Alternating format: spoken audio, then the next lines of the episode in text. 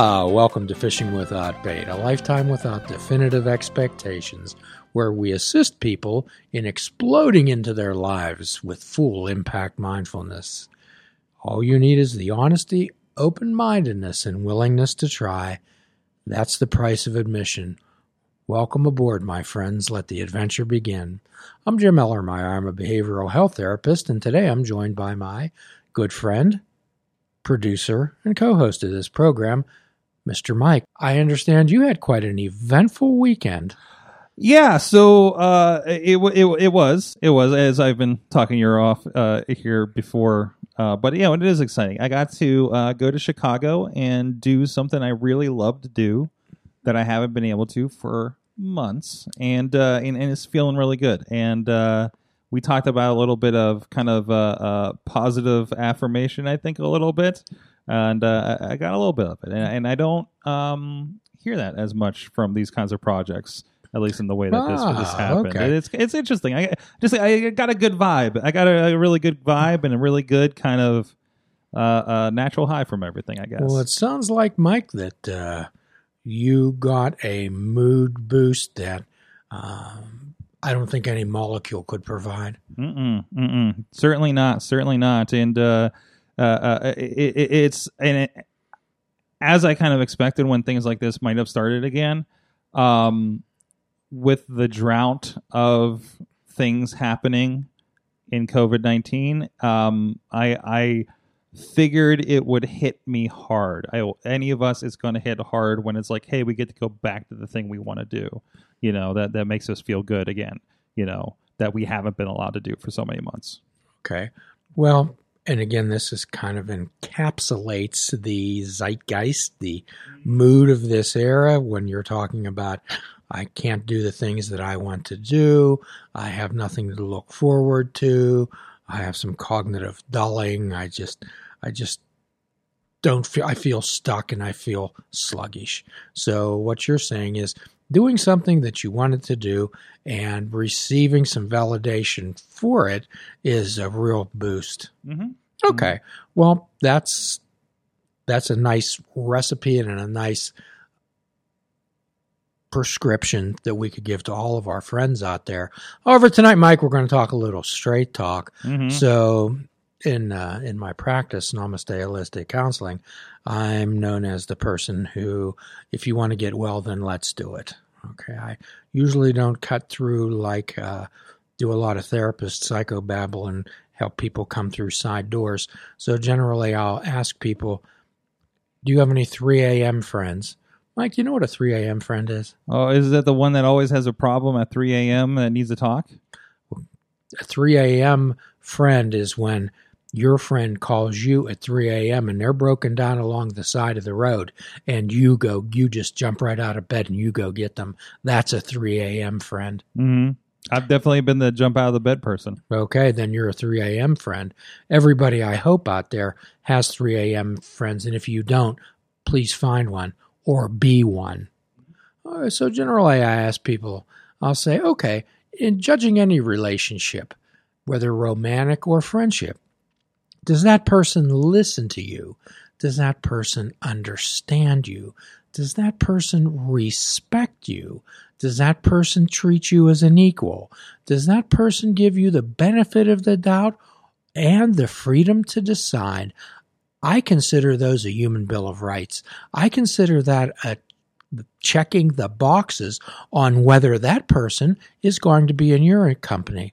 You know, Mike, I so many people uh, that I run into simply because someone shows interest in them, they feel that they should have interest in that other person. Mm-hmm. Mm-hmm. So th- they feel trapped that they, they, they kind of need to reciprocate, is what we're saying? They feel trapped. Mhm. Okay. So, and again, we go back to our primary premise when we look at situations. Our job and our responsibility is to do no intentional harm to anyone or anything. right. However, however, that doesn't obligate us to carry somebody's emotions, thoughts, or feelings with us, does Mhm. it? No, it doesn't. No, it doesn't. And, and that seems to happen um, uh, uh, sometimes when you find yourself in a situation where uh, uh, a little bit of overshares. I, I think I, I can be accused of this sometimes myself. Um, I, I probably done it to you. so, uh, but no, yeah, like the the like, hey, how are you doing? Well, let me tell you how I'm doing and how everything's going. You know, kind of thing. Uh, but to somebody that maybe isn't uh, in the 3 a.m. friend category, yeah, it gets a little bit awkward. Oversharing is a human quality. Mhm. So, and again, we keep going back to things we've reviewed in the past. And however, the deal about this, all these things are wonderful. However, they're worthless unless you incorporate them in your life. Mhm. So we go through the Buddhist three gates. Is it true? Is it kind? And I think most telling, Mike, is it necessary?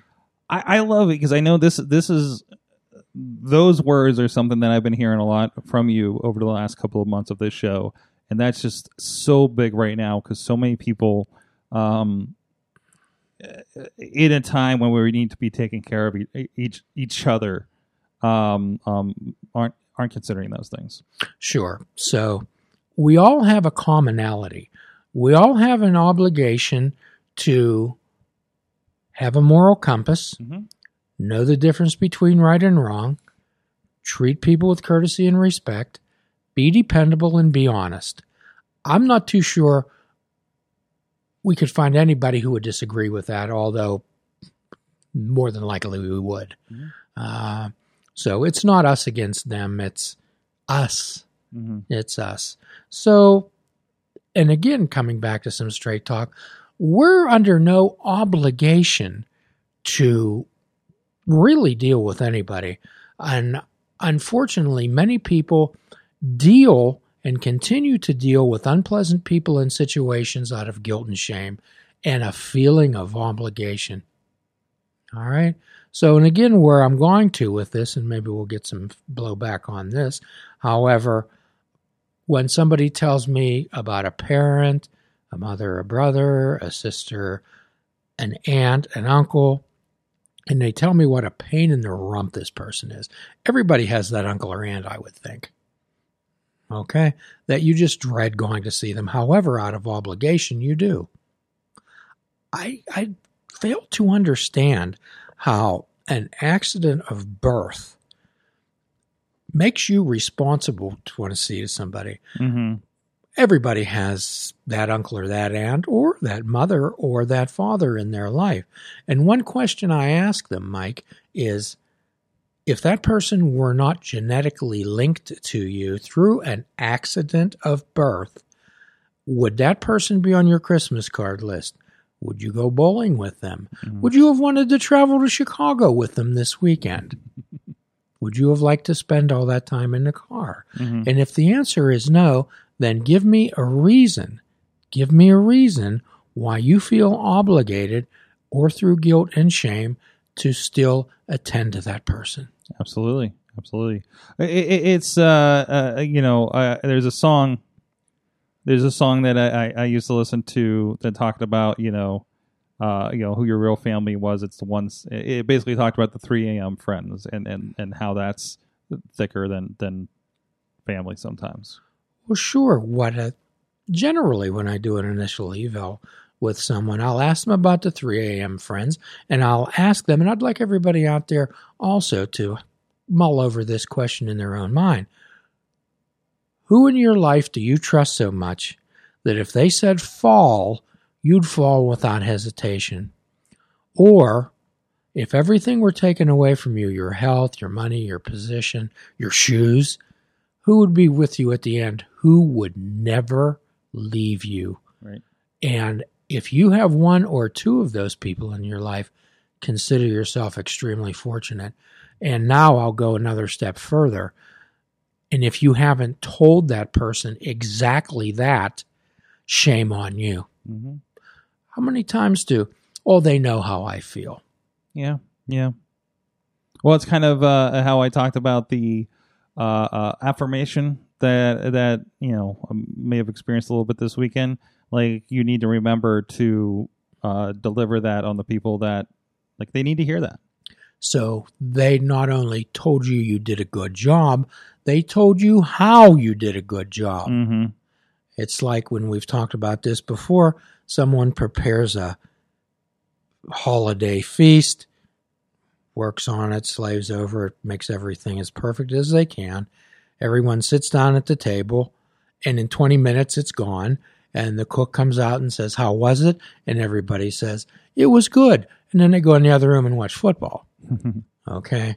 So what we're talking about is adding meaning to life. And that doesn't mean going hang gliding or zip gliding, climbing Mount Everest, rock climbing, rock diving, those type of things. What it means is having those moments in life that are special when you connect with another human being. I've never, uh, you can connect with cliff diving, okay, but you, you're going to connect with the water.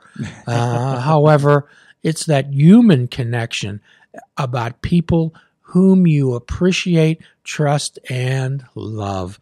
Love is such an overused term. I love you. Okay. Do you ever, I'm sure you love your mother. We talked about her earlier. Do you ever sit down with your mother and say, Mom, I love you because? Do you ever give bullet points behind that?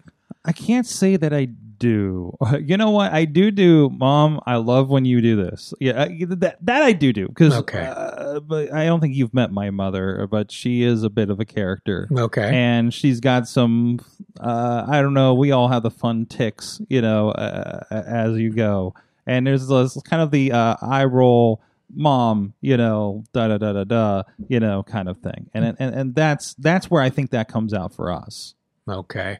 So, for everyone out there, it's your responsibility to do no intentional harm and, however, not to carry the burdens of others with you unfairly.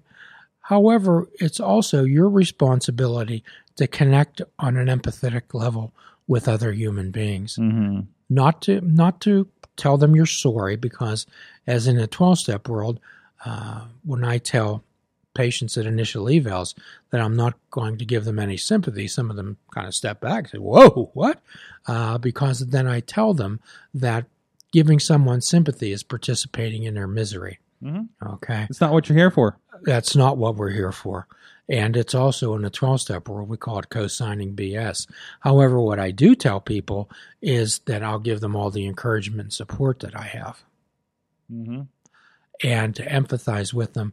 And one of the most disrespectful comments a human being can make to another, in my estimation, is telling another person, I know how you feel. I know how you feel. Mike, that's impossible. Okay? So I can't stick a thermometer in your mouth, Mike, and say, Mike has happiness of 8.4 or Mike has grief of 9.3. and if you ask for a scale of 1 to 10 everybody's 8 is different what that means to them Everything's a matter of perspective. mm-hmm. Okay? It's how it feels for you. we literally see a different world than the person beside us is one thing i think about sometimes Well, quite often what I'll tell people is is sometimes our translator doesn't work the same as others. And this is one of the reasons, Mike, why eyewitness accounts are so unreliable. mm-hmm. Okay?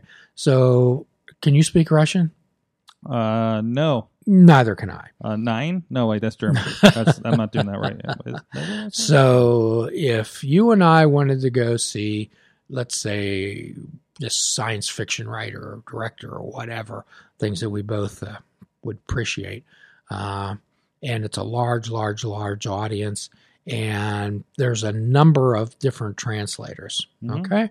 So, I'm only assuming that my translator is tr- giving the context and clarity and the meaning of that person, and you're assuming the same thing. Mhm.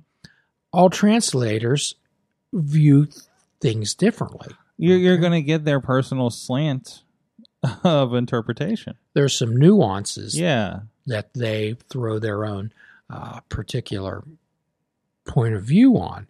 So, but I'm assuming that I heard exactly the same thing as you. Mm. And when we get together afterwards and share our stories, we find that it's not so not so true. I mean, very, very. Have you ever watched an overdubbed show, uh, you know, in a di- from a different language than its original, and you just wonder, if like, did they read that at the same effect as the original? I don't know about this one. You know, Well, that's the main reason that when there's a particular happening or a scene the policemen, the detectives will separate the witnesses Mhm. immediately Mhm. so they won't be able to connect their stories and come up with something coherent that Mhm. because no one wants to be different from other people. Yeah. Okay. Yep. So, and then our minds begin to guess and say, what did I see? Mhm. Okay.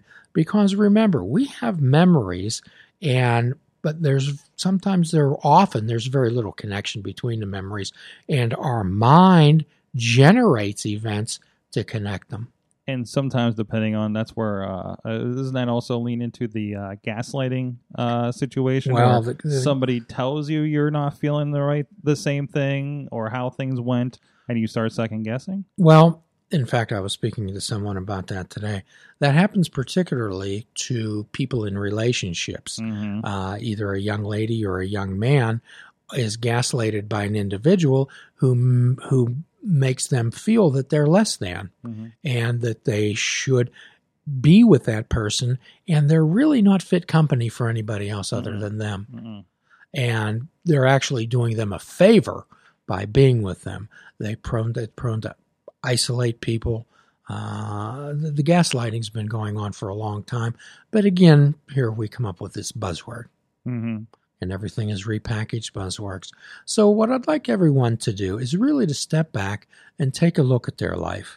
As the Dalai Lama said, question everything. Question everything.